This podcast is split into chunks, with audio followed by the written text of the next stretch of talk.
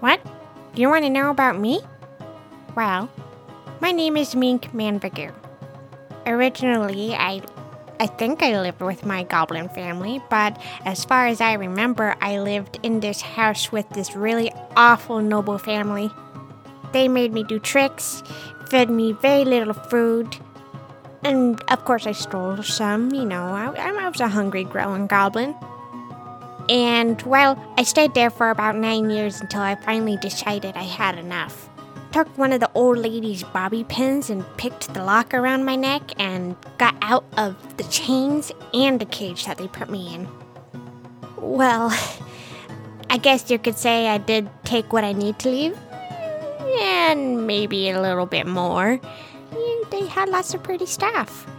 And they did eat it. And I did.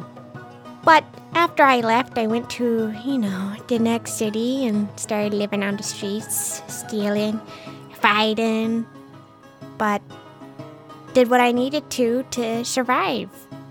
Because what do you expect of a little goblin? Had to make a living somehow.